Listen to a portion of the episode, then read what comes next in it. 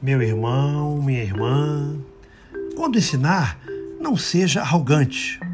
E não se esqueça de que o aprendizado dura a vida toda. É isso mesmo. Procure aprender também em todas as ocasiões e não despreze nunca um bom conselho. Olha só, né? Só porque lhe chegou de lábios que você julga menos puros. Que é isso, né? Deus ajuda os homens por meio dos próprios homens. Já notou isso? E às vezes se serve de pessoas que não são perfeitas para dar-nos avisos importantes. É isso.